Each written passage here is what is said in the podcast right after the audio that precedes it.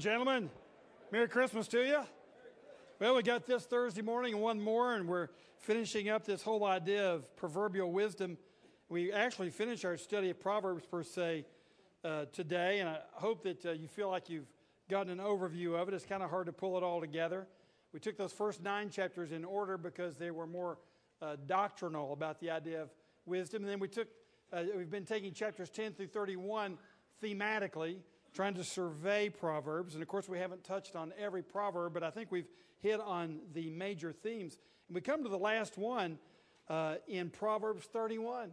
Last chapter, you want to turn to page 1030 on your Reformation Study Bible, uh, Spirit of the Reformation Study Bible, and you'll find there, beginning with verse 10, this topic of a wife of noble character. And you think, what in the world will we be studying wives of noble, noble character for an Amen Bible study? We don't have any qual- qualified candidates here. Uh, well, uh, I mean, in this room. Now, come on. I'm not talking about your wives, I'm talking about you. And uh, yet, uh, we have all kinds of reasons to study this because we're to be men who are encouraging women to be like this. And if you're selecting a wife, you're supposed to know what you're looking for. And this will help you a lot. Uh, you know, we, uh, I, I, saw a book in the, li- in the bookstore not too many years ago, and I was very interested in the title. It said, What men have come to know about women. So I pulled this thing out and I opened it up, and every page was blank. and, so, and all of us know the sort of struggles that we have between the genders, and sometimes in our own marriages. There's a story of a woman uh, who was at the funeral of her husband. She was just widowed, and man came up to her and said, Martha, could you tell me what were his last words? And she said, Yeah, he said, honey, you can't hurt me with that shotgun. You couldn't hit the bar outside of a barn. Yeah. so uh, I know we got a lot of work to do. Uh, and we're going to see in this text and in other texts how important it is that we sort of change our ways as typical men. Uh, women love to be told that they're loved, and that's a huge, huge uh, contribution that we're supposed to be making, uh, first of all, to our wives and daughters and others in our family but uh, in a, an appropriate way, even to uh, women in the church and community. And uh, we don't do that very well. There was a woman, Betsy, she was, she was uh, sitting down talking with her husband one day, and she said, Honey, do you love me with your whole heart? And he said, Uh huh. She said, uh, Do you think that I'm ravishingly beautiful? He said, Uh huh. She said, Am I the most wonderful woman in all your life? Uh huh. She said, Honey, you say the dearest things to me. Uh, and that's about as far as most men can go. Uh huh. So we're going to talk about how you can get beyond the uh huh uh, and really uh, build life into the women that are around you. How many here uh, have daughters who are still living under the roof, still at home? How many of you have daughters? Wow. Okay, lots of you. How many of you have granddaughters? Oh, lots more of you. Okay. Uh, that's enough justification for us to talk about this topic uh, because I can't tell you how many times I'm talking with women in pastoral counseling, and I sure wish I could have a talk to her daddy uh, because so often women's lives are, are devastated because their fathers didn't pour the kind of love into them that, that is needed. Well, let's, let's uh, look at Proverbs 31, verses 10 through 31. And we won't go through it exactly in order, but we'll be making pretty regular reference to it. So let's go ahead and read it. Verse 10 A wife of noble character, who can find? She is worth far more than rubies. Her husband has full confidence in her and lacks nothing of value. She brings him good, not harm, all the days of her life. She selects wool and flax and works with eager hands. She is like the merchant ships bringing her food from afar. She gets up while it is still dark. She provides food for her family and portions for her servant girls. She considers a field and buys it. Out of her earnings, she plants a vineyard. She sets about her work vigorously. Her arms are strong for her tasks. She sees that her trading is profitable and her lamp does not go out at night. In her hand, she holds the distaff and grasps the spindle with her fingers. She opens her arms to the poor and extends her hands to the needy. When it snows, she has no fear for her household, for all of them are clothed in scarlet. She makes coverings for her bed. She is clothed in fine linen and purple. Her husband is respected at the city gate where he takes his seat among the elders of the land. She makes linen garments and sells them and supplies the merchants with sashes. She is clothed with strength and dignity. She can laugh at the days to come. She speaks with wisdom, and faithful instruction is on her tongue. She watches over the affairs of her household and does not eat the bread of idleness. Her children arise and call her blessed, her husband also, and he praises her. Many women do noble things, but you surpass them all. Charm is deceptive and beauty is fleeting, but a woman who fears the Lord is to be praised. Give her the reward she has earned, and let her works bring her praise at the city gates. Amen. Some of us are saying, Give me a woman like that. Somebody teach that in Sunday school to our women. Well, yeah, and your wives are going to say, Yeah, take him to Ephesians 5 and tell him to die for his wife, and the sooner the better. Uh, sometimes we're guilty of reading each other's mail, and uh, it's better that we stick to our own mail most of the time. But here we are in Proverbs, and so we're, we got this text. And it actually has a lot to do with us. This woman that's being described is a known by scholars as a valiant woman. That is, she's in the elite. She's obviously unusual. I mean, getting up in the middle of the night, taking care of everything. When you come home from work, beautifully dressed, says, Oh, honey, don't do anything right at the house. Go out and sit at the city gate. Go down the bar and talk to the guys and just be one of the respected brethren out there. Some kind of woman. And this is indeed an elite woman, and she is a very special woman indeed. And we are men who should, first of all, know how to appreciate women, and we are ones who are supposed to be helping to develop them into noble character. Our task with everybody around us is to help them to know Christ and to grow more into his image and to make him known, including the women that are around us. Well, let's look at what this has to do with men. First of all, we want to realize that a wise man is one who blesses wise women. A wise man is one who blesses wise women.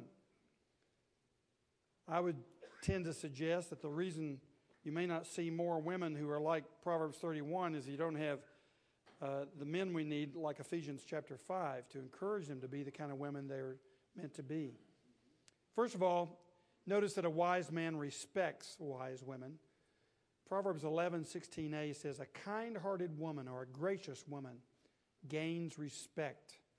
She gains honor. Kavod, it is in Hebrew in that text. Why, and you'll see in the second half of that verse that the, that she gains respect while a group of violent men only gain money. So one woman can outdo a whole bunch of violent men. She gains respect, they only can get money by stealing from other people. So we are to show respect for women. Now, this is vital for a number of reasons, but let me, let me go to the highest reason of all. And that has to do with our view of God. So often, with our gender differences, the farthest we get with mutual understanding is simply learning to laugh it off and to make jokes about the other gender. You know, if, if you think that we make jokes about the women, let me tell you something. Just listen in every once in a while. They got a lot of good jokes about us. Uh, and that's usually considered success when you just have a good sense of humor about the differences.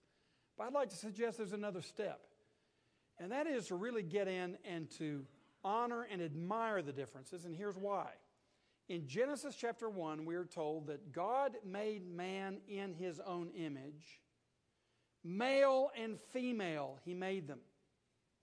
Which is to say that God put his image on male and female, not just on male. Therefore, if when you look at human beings, you by analogy are seeing something about God. And you are not seeing the full analogy until you see men and women. That is the reason that for those of us who are married in particular, the more deeply you can understand the female psyche, the way life is built for them, the way they approach life, you're going to be learning something about God that you wouldn't get just by going to a men's Bible study. So we actually need women in this life so that we know the fullness of God's image on the earth. Uh, if any of you were at the um, Civil Rights Museum uh, Freedom Awards the, uh, last month, or maybe it was a month before, I don't remember, uh, and if you heard B.B. King uh, get up and give his little address, I just thought it was fabulous. He said, What would this life be without women? And then he looked down at the woman who was sitting next to him at his table and he said, Honey, would you marry me? he said, he just said, Isn't life, aren't women just beautiful? Aren't they wonderful? And you know, BB went on and on. Of course, he has his own reasons, I'm sure, for, uh, for saying all those things, but uh, women are beautiful. But the key reason for our respecting them is that we learn about God through them as we really understand and respect them and appreciate them for who they are. So when you're feeling really awkward because you can't perform in a way that's relating successfully to women, just realize, well, that's sanctification on your part that needs to take place so that you can enter into the fullness of the image of God on the earth. The power of respect for them is absolutely enormous. And we'll get into that more a little bit later. Secondly, if we bless wise women, we are trusting them. She says, or, or the, uh, the proverbial writer says in 3111a, her husband has full confidence in her. Does your wife have full confidence in you? Uh, have your full confidence? Do the women in your workplace receive confidence and trust from you just like the men do? Do you show up preference? Because I understand men. Not sure I understand women. Are you developing confidence in women? That's a blessing to them when they know that they have your confidence and trust. Thirdly, the wise man appreciates wise women. Look at all of the things here that the wise woman, this valiant woman, this noble character woman is doing.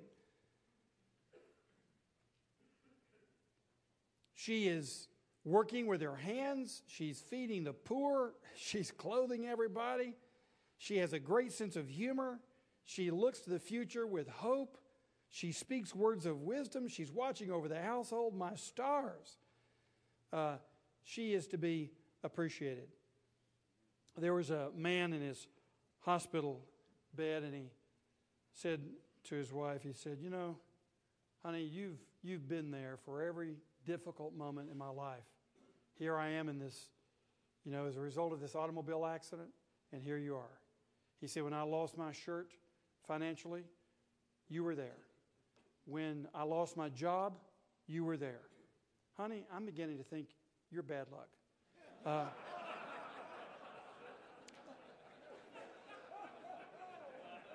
it's amazing.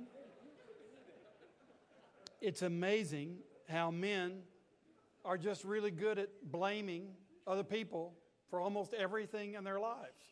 You know, someone said everybody needs a wife because there's so many bad things in life, you just can't blame the government on everything. Uh, so some men can take the blessing that's been given to them, stare right at her, and blame her. It's unbelievable. Just coming out of our own insecurities and our own need for justification, our own guilt complexes. But the wise man really appreciates his wife, and she appreciates her for the things that reflect Christ in their home. And in the church, we appreciate the women for how they reflect Christ in the church. And we appreciate them by telling them what we see in their lives. Those of you who are in positions of leadership, every once in a while, you just need to draft a letter and send it to the, the women that are in your circle and let them know how much they're appreciated for, for what they do and for who they are.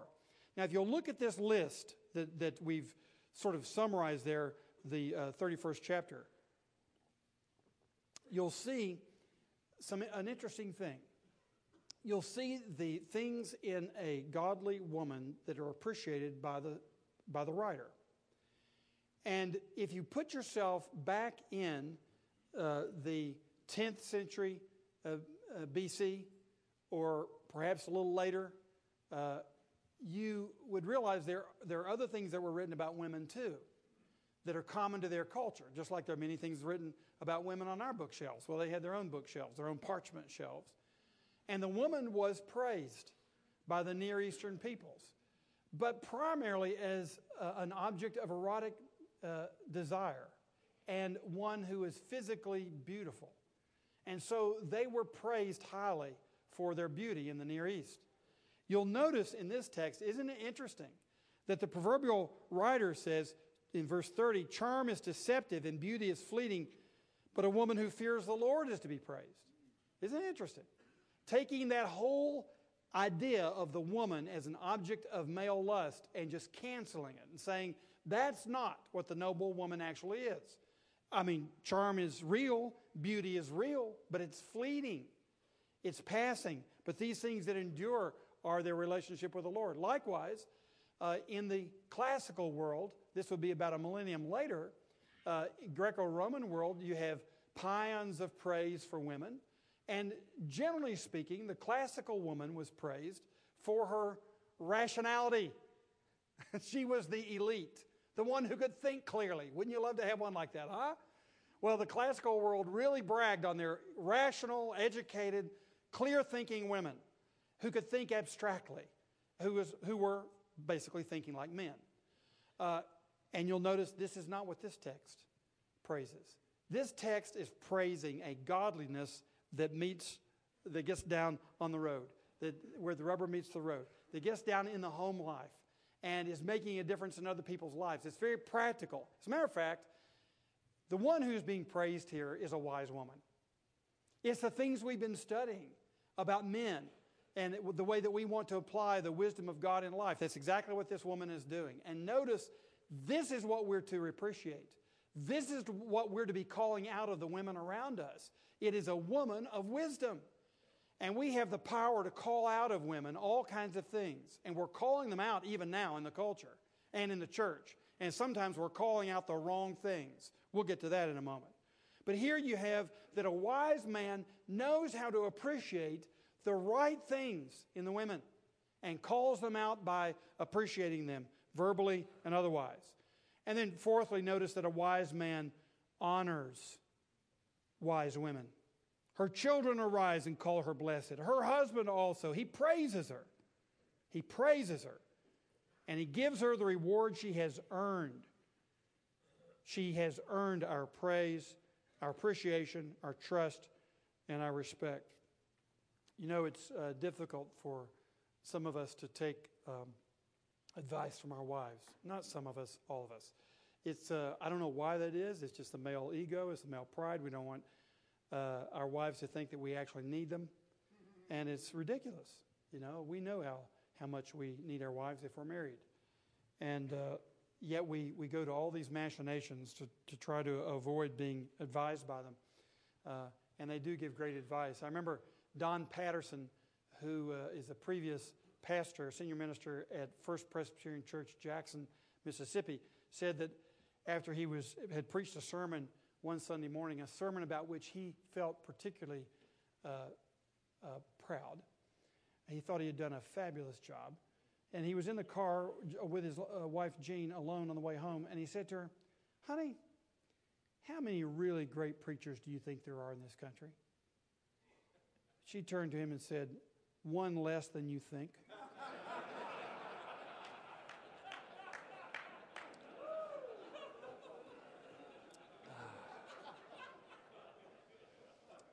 Hallelujah. Praise the Lord. There's a woman who knew what she was talking about. It's hard to listen to, but you need to listen to it. Some of you have gotten similar messages, like those of us who are preachers, you know. My wife has a little signal in the pew.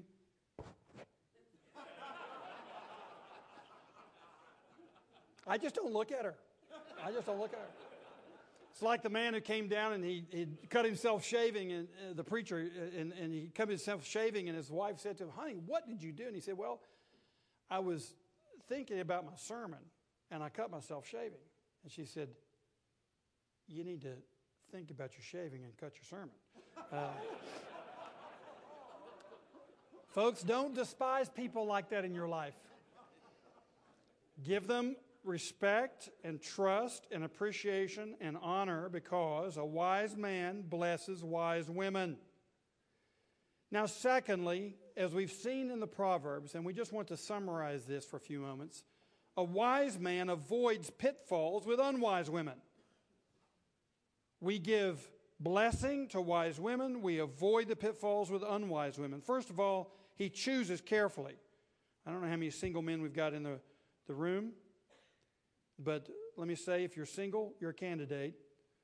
And let me just say, if you're going to get involved in marriage, you better choose carefully. I think the Bible teaches such. Notice, first of all, how you choose. Uh, and let me say, the primary thing is prayer. And you'll find in the Proverbs that a, a wise man prays. He knows that you can't protect yourself, you can't even do the best thing for yourself. A, a, good wife comes from the Lord, the Proverbs say. So if it comes from the Lord, if she comes from the Lord, then why don't you ask Him for it? And so just begin praying Lord, if I'm to be married, you bring me the woman of your choosing. And I would say overall, a good word for choosing someone is compatibility. You need to be compatible on several different fronts. You need to be physically compatible, attracted to each other. You need to be socially compatible. How do you test that out? Well, you ought to hang around her family and friends. See if you like what you see before you even date her. And uh, then she ought to hang around your family and friends and see if she fits in with your social crowd. There ought to be social compatibility. Recreational compatibility. Do you like to do anything together uh, recreationally? There ought to be financial compatibility. Do you have common aspirations and common methods of handling money and so on? There ought to be psychological compatibility. What are your, what are your dysfunctions and what are hers? And can you live with them? Can she handle you? There ought to be a character there, a moral compatibility. Do you have the same view about what's right and wrong, what's good and evil? And uh, there ought to be intellectual compatibility. Do you find her interesting? Do you like to discuss things with her? Do you want to answer her questions? Does she ask good questions? When you ask questions, do you get interesting answers? Is there a challenge to the mind there? Is there going to be a knitting and a respect, a mutual respect for each other's minds? But the most important thing is spiritual compatibility. Is the woman soundly converted? Is she on her way to Christian growth? Does she have her eyes set on the Lord Jesus Christ?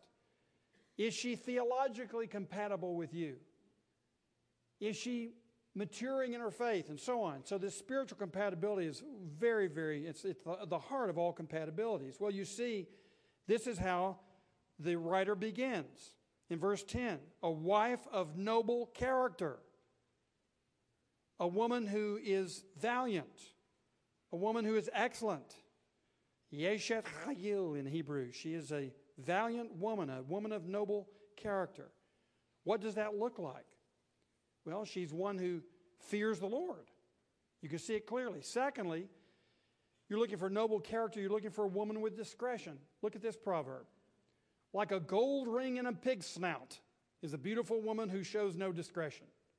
Once again, the writer is taking on the idea in the Middle East of the time that you're just looking for someone who's beautiful. And this writer says, hang on just a minute. That beauty can actually be something repulsive because the woman has no discernment. And in the Middle East, you know, the women, if you go there now with the Bedouin women, they'll often have in their right nostrils these gold rings, which show their wealth, and it also enhances their beauty. And uh, the, it, it was the same in, in, in the writer's day. And he was basically saying it's like putting a ring on a pig when they show no discernment. It's a beautiful ring, but it's walling around in the mud. And so often, men, the, their testosterone is just at maybe unusually high levels, and they just look at a woman and they want to go to bed with her, and they think, oh, she'll make a nice wife. Look for discern, discretion and discernment, judgment, ability to make decisions. Thirdly, a woman who's content. Look for contentment. Contentment without you because during years of your marriage, she will be without you, not just physically, but she'll actually have worse than not having you. She'll have you. and if she can't be content without you, she will be malcontent with you. I promise you that at various times. And look what the writers say. I mean, over and over again. He says twice, Solomon says it twice better to live on a corner of the roof than share a house with a quarrelsome wife. Better to live in a desert than a quarrelsome and ill tempered wife. A quarrelsome wife is like a constant dripping on a rainy day. Restraining her is like restraining the wind or grasping oil with a hand. Ah! Repeated. Watch out. Don't get a quarrelsome wife. If a woman says to you, Would you please tell me if I'm quarrelsome? And I want a straight answer and I want it now. then you probably have the wrong person. So you're looking for someone who has contentment because she's a woman who fears the Lord. That is the only thing that ultimately brings contentment because the Lord is the only one who is Lord over all of life and transcends every circumstance and is the ultimate reward for every one of his children. And when someone has that and understands it, they'll have contentment regardless of the circumstances. So if you want a non quarrelsome wife, you better find one out uh, who, fourthly, has godliness. Charm is deceptive, beauty is fleeting, but a woman who fears the Lord is to be praised. And I find that when guys get turned on by a, a woman, and I'm not talking just to you who are single, but some of us have single sons, uh, single friends. We do a lot of coaching. And when you find someone just being taken away with certain uh, fleeting attributes of another person, you know they're, they're getting ready to get in trouble. So that relationship has to go much, much deeper. And the way that you explore those things is by not committing yourself romantically so heavily at the front end. And people just dive into things and they make statements about another person and they seek to, to build a romantic relationship so quickly they don't have time to observe these other things while their options are still open.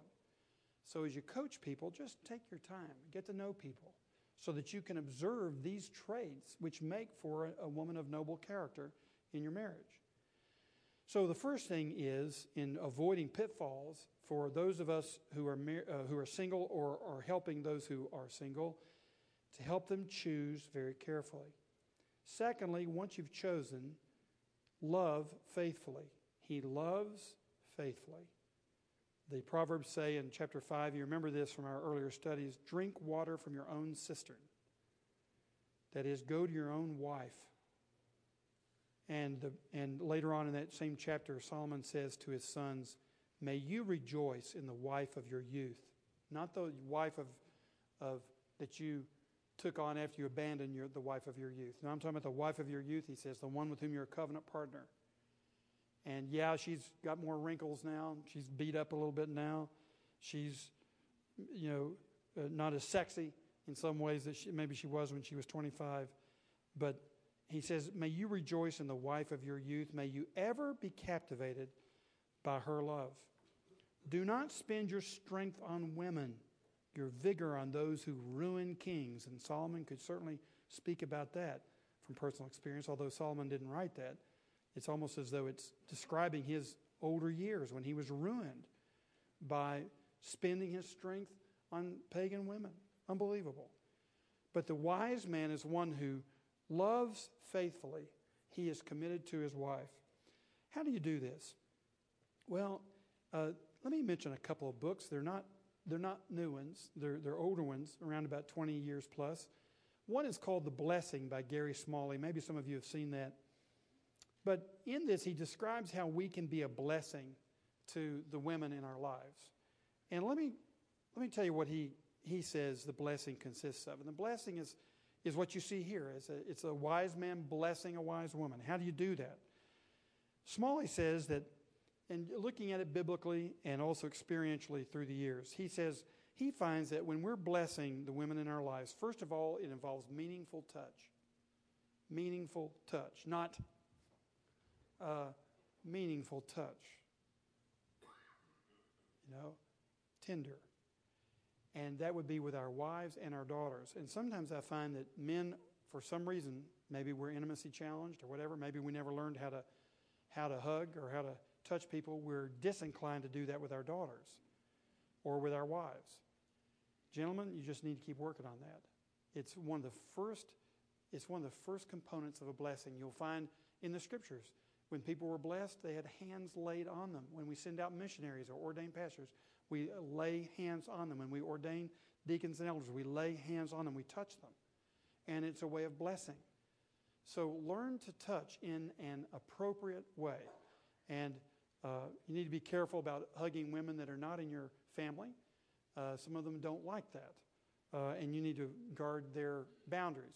But with someone that you know well, a good sideways hug uh, can be an appropriate way of sending blessing. But certainly with your daughters, learn to hug them and touch them and communicate affection for them that way. Secondly, uh, Smalley says it involves a spoken message.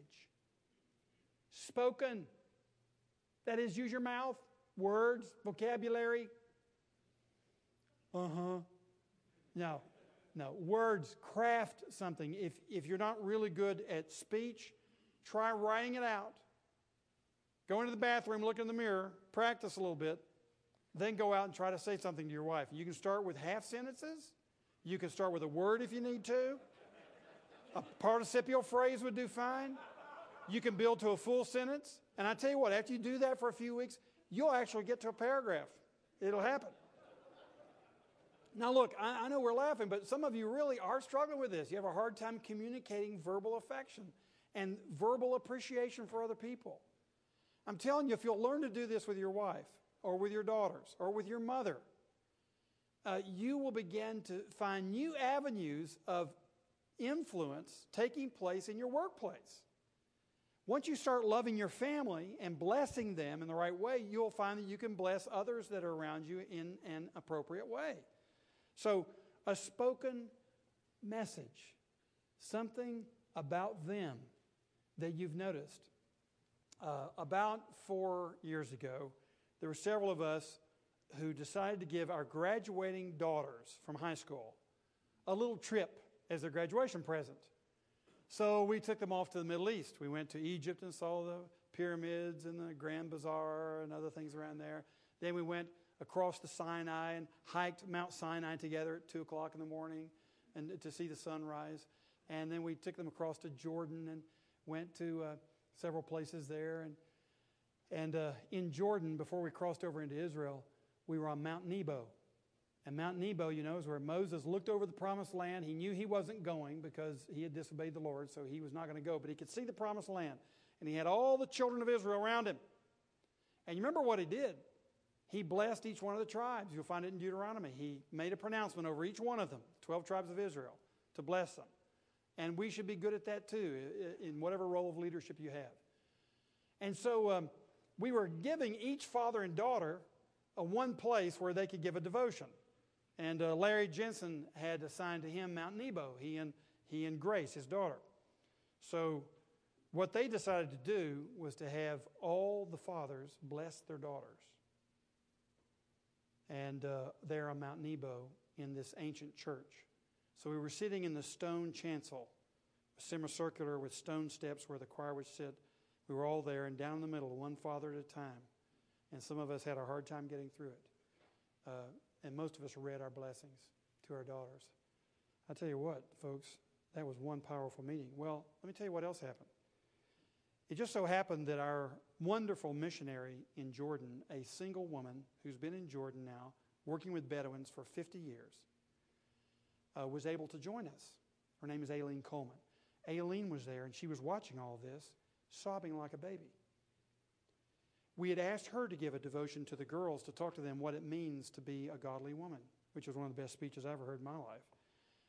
And at the end of that, she said to the girls, all these 18 year old girls, she said, Girls, do you realize how special this moment has been?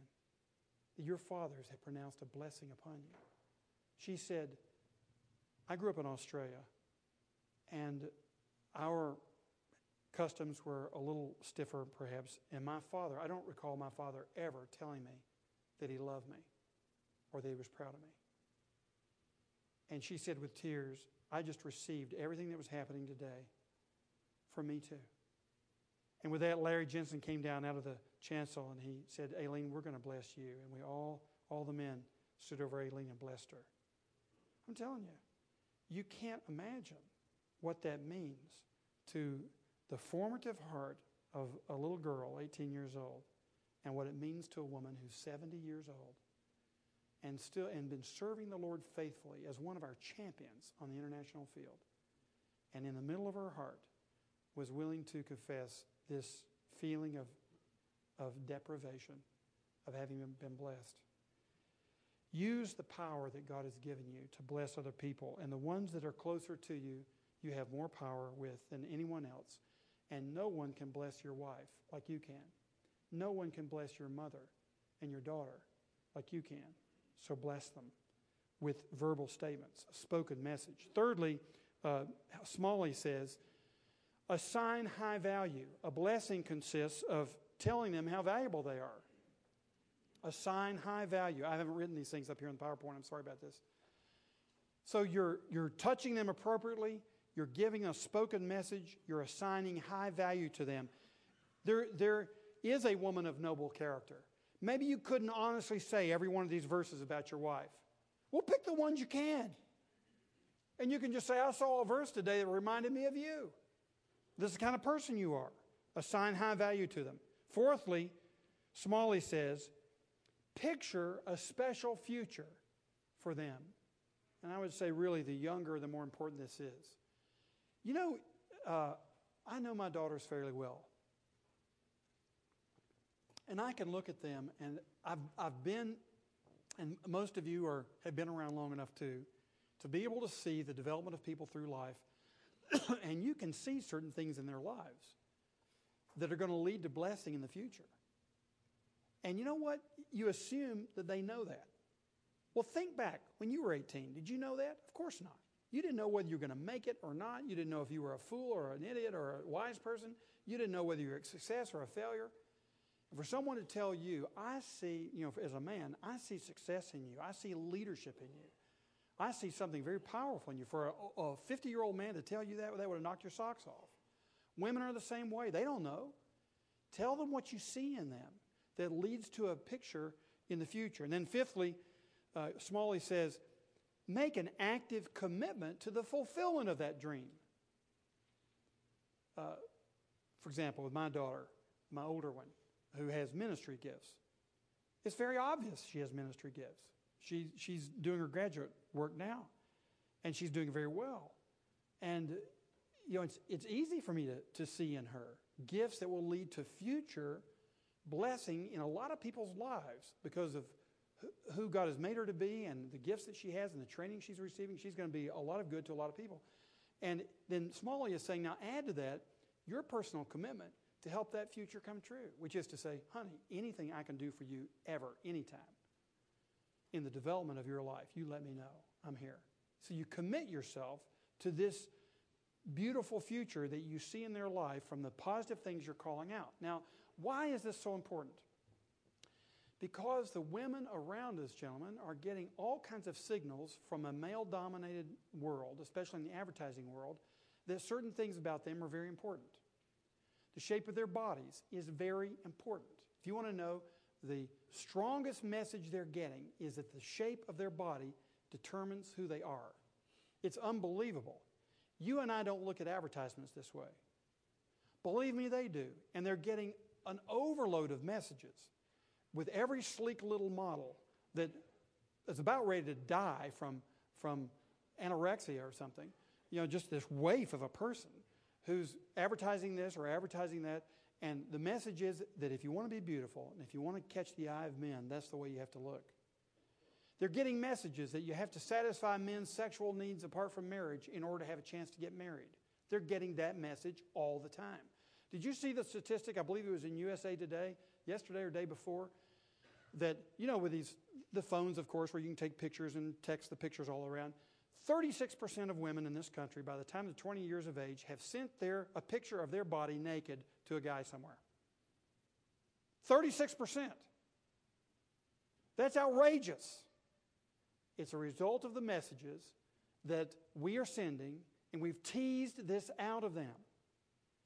So we have the power to call out of women all kinds of things, and it shapes their behavior. Nobody has the power like you do within your own family to call out of them the traits of a noble woman.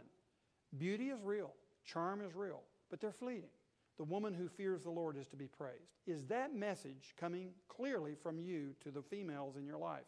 That's the role of a man to look at that text and say, okay, I commit myself to that future for the women in my life. And I'm going to knock off some of the other emphases uh, that maybe I've been tempted to, uh, to speak to the women in my life. So you see here, he loves faithfully by blessing the women in his life. He's aware of her needs, which are different from his needs. The woman basically needs affection. She needs conversation with you. She needs openness from you, transparency, honesty about your feelings. She needs the commitment from you that you're doing the best you can. Most women are not grabbing for money. Maybe some of you are married to women who have that temptation. I'm sure some of you are in a room this size. Most women are not like that. Most women are like this. They want to know their husbands are doing the best they can. That's what they want to know. And when you're doing the best you can, in their opinion, they respect you and appreciate you, and they are usually content with that when you're doing the best you can financially. So you need to show them you're doing the best you can. They are also looking for commitment to the family and to the relationships within the family. So think about this. This is contrary to us who want to be esteemed, we want to have sexual fulfillment, we want a recreational partner, all these things we want in our wives. We must learn to look at it from their perspective and to love them for it and to learn and grow as a result of these good things that they bring to the relationship. So we love faithfully. We commit ourselves to that woman alone. We keep ourselves from sex with someone other than our wives. We're, if we're single, we're loving our future wife faithfully by keeping ourselves only for her. Now, lastly, a wise man develops wise women. Now, this doesn't come so much from the Proverbs text. Now I'm jumping around all over the Bible. I just want to close with our commitment to develop the kind of women that really honor God. How do we produce the Proverbs 31 woman? We must be the Ephesians 5 man. Now, we appreciate women because of many things, and I haven't put this in your handouts, but I put up here on the PowerPoint. We appreciate them because they are beautiful, they're relational, they are verbal, they are holistic. They see all of life together. Not, they don't just categorize, they connect all the dots. They're soft, they're strong, they're alluring, they're smart, they're clever, they're artistic, they're merciful, they're protective. All these things we look at and say, oh, it's a wonderful list. I love women. Yeah, man. But these traits can become like this beautiful can turn into superficial, relational can turn into irrational. I'm sure you've never experienced that. Verbal can turn into wordy. I'm sure you've never experienced that. Holistic can turn into impractical, expecting everything to be perfect before anything can be done. Soft turns into to weak sometimes. Strong can be demanding. Alluring can become seductive. Smart can become arrogant. Clever can become manipulative. Artistic can become materialistic. Merciful can turn into sentimental. And protective can turn into controlling. Every good trait has a darker side because we're sinners. And so, how are we going to cultivate women so that their strengths remain strengths rather than weaknesses? Well, I suggest to you, first of all, this that we must cultivate the women in our family and in our church. Cultivate them. You'll see in Joel 2:28 that both our sons and our daughters shall prophesy. They shall know the truth. The truth shall set them free. They shall speak the truth. They need to learn the scriptures. We need to encourage them to do so. Gentlemen, the most important thing you can do with your wives and daughters is take up the Bible and lead them in worship every night. Lead them in prayer. Cultivate them spiritually. The word husband means to take care of a garden, the word pastor means to take care of a flock. It's really the same thing. You're the pastor of your home. Are you cultivating the people? Uh, are you teaching and listening and counseling and helping.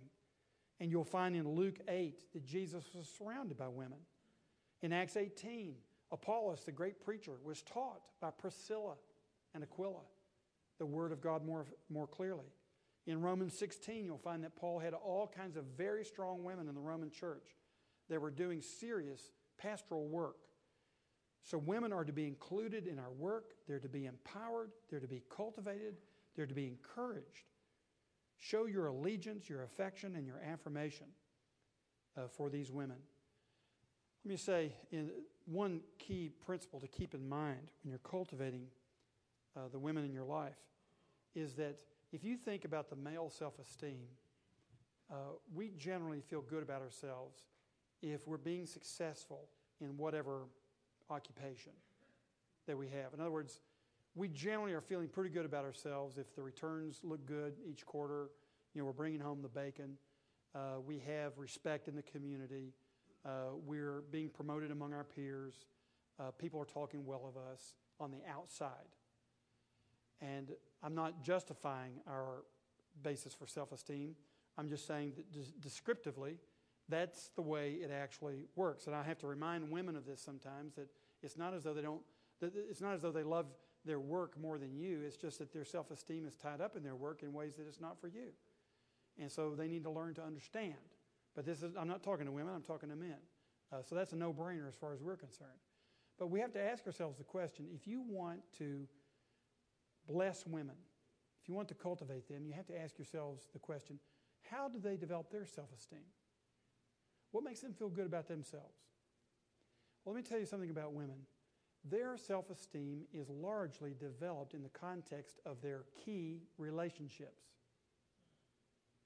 So, their self esteem, the self esteem of your wife, now you inherited the self esteem that her parents largely cultivated in her for 20 plus years, then you get her. And, you know, in my case, after 37 years, well, you know, you get what you pay for. I mean, you know, you get what you put in. Does my wife have self esteem or not? Well, you know, our parents had something to do with that, but shoot, we've been living together for 37 years. So, what have I put into her life? And that's going to affect her. It's, it's her view of the health of our relationship. Here's what they say a woman uh, doesn't, her self esteem is not based on what she thinks about herself. It's not based on what you think about her. It's based on what she thinks you think about her. This is complicated.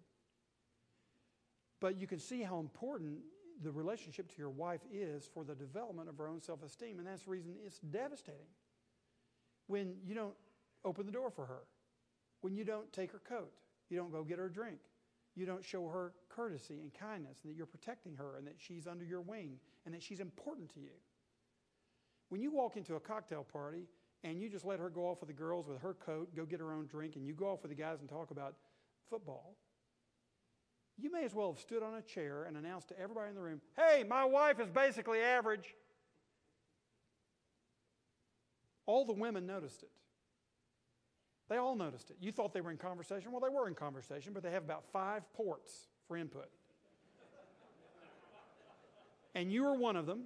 And while they were talking and chatting, they noticed over here you came in the door and they noticed that you were basically indifferent toward your wife. So she comes over to them, introduced as a person who's an average person. That's how she gets her introduction to her whole crowd of girlfriends.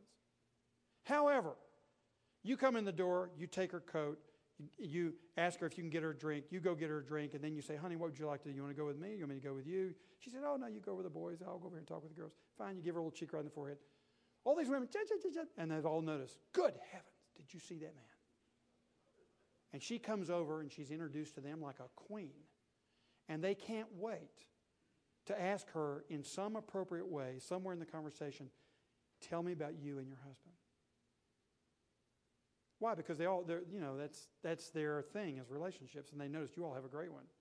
And they noticed that you just passed on value to your wife, and you just introduced her as a queen and not as a peasant.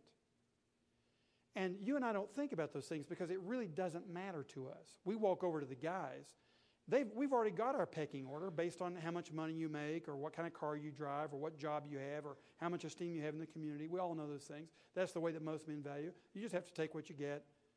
And the way our wives treat us may matter that much, but, but not that much. It's just the opposite with a wife. Entering into her mind, into her heart, will help you become a better man. We need that part of human relationship to be whole. And the women in our midst help us do that. Are you going to cultivate that in the women or not? Are you going to cultivate godliness in them? If you are, you're going to get at the root of how their self esteem is developed. Now, obviously, all of us must have our self esteem ultimately shaped by our relationship with the Lord. So that we're not determined by our jobs or how much money we make or what kind of cars we drive, and they're not determined by how nice their husband treats them. But I'm simply saying if you love someone, you want to contribute in ways that are meaningful to them, and that's why it's so meaningful. We cultivate the women in our family and in our church. We treat our daughters with respect. If you want the boyfriends when they're 20 years old to treat them with respect, you start right now.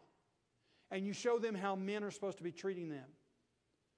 That we honor them for who they are at the heart of their being, their love for the Lord, their intelligence, their abilities that He's given them, their usefulness to other people as they serve them. And we train our daughters this is what's valuable about you.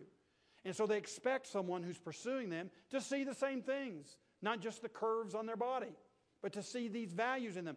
And if the guy comes to her and doesn't see those things and only sees her breasts, well, she had nothing to do with him. Because she's learned to see herself an entirely different way. And this man obviously, obviously doesn't understand her and doesn't know anything about men. Her daddy taught her how to understand women. Are you teaching them? Secondly, we serve the women in our church. And we put ourselves at their feet.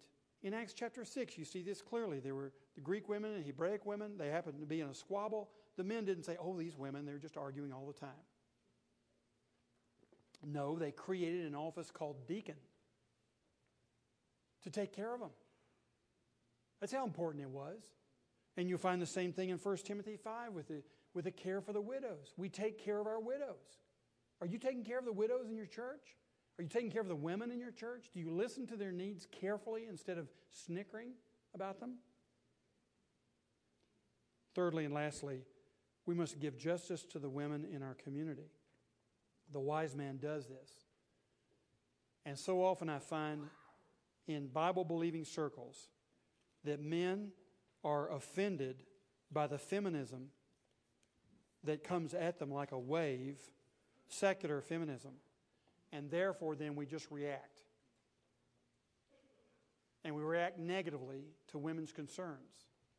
Gentlemen, that is a jujitsu trick of the devil. To use something to get you to harden yourself against the cause of justice for women in the workplace and in the community and in your church.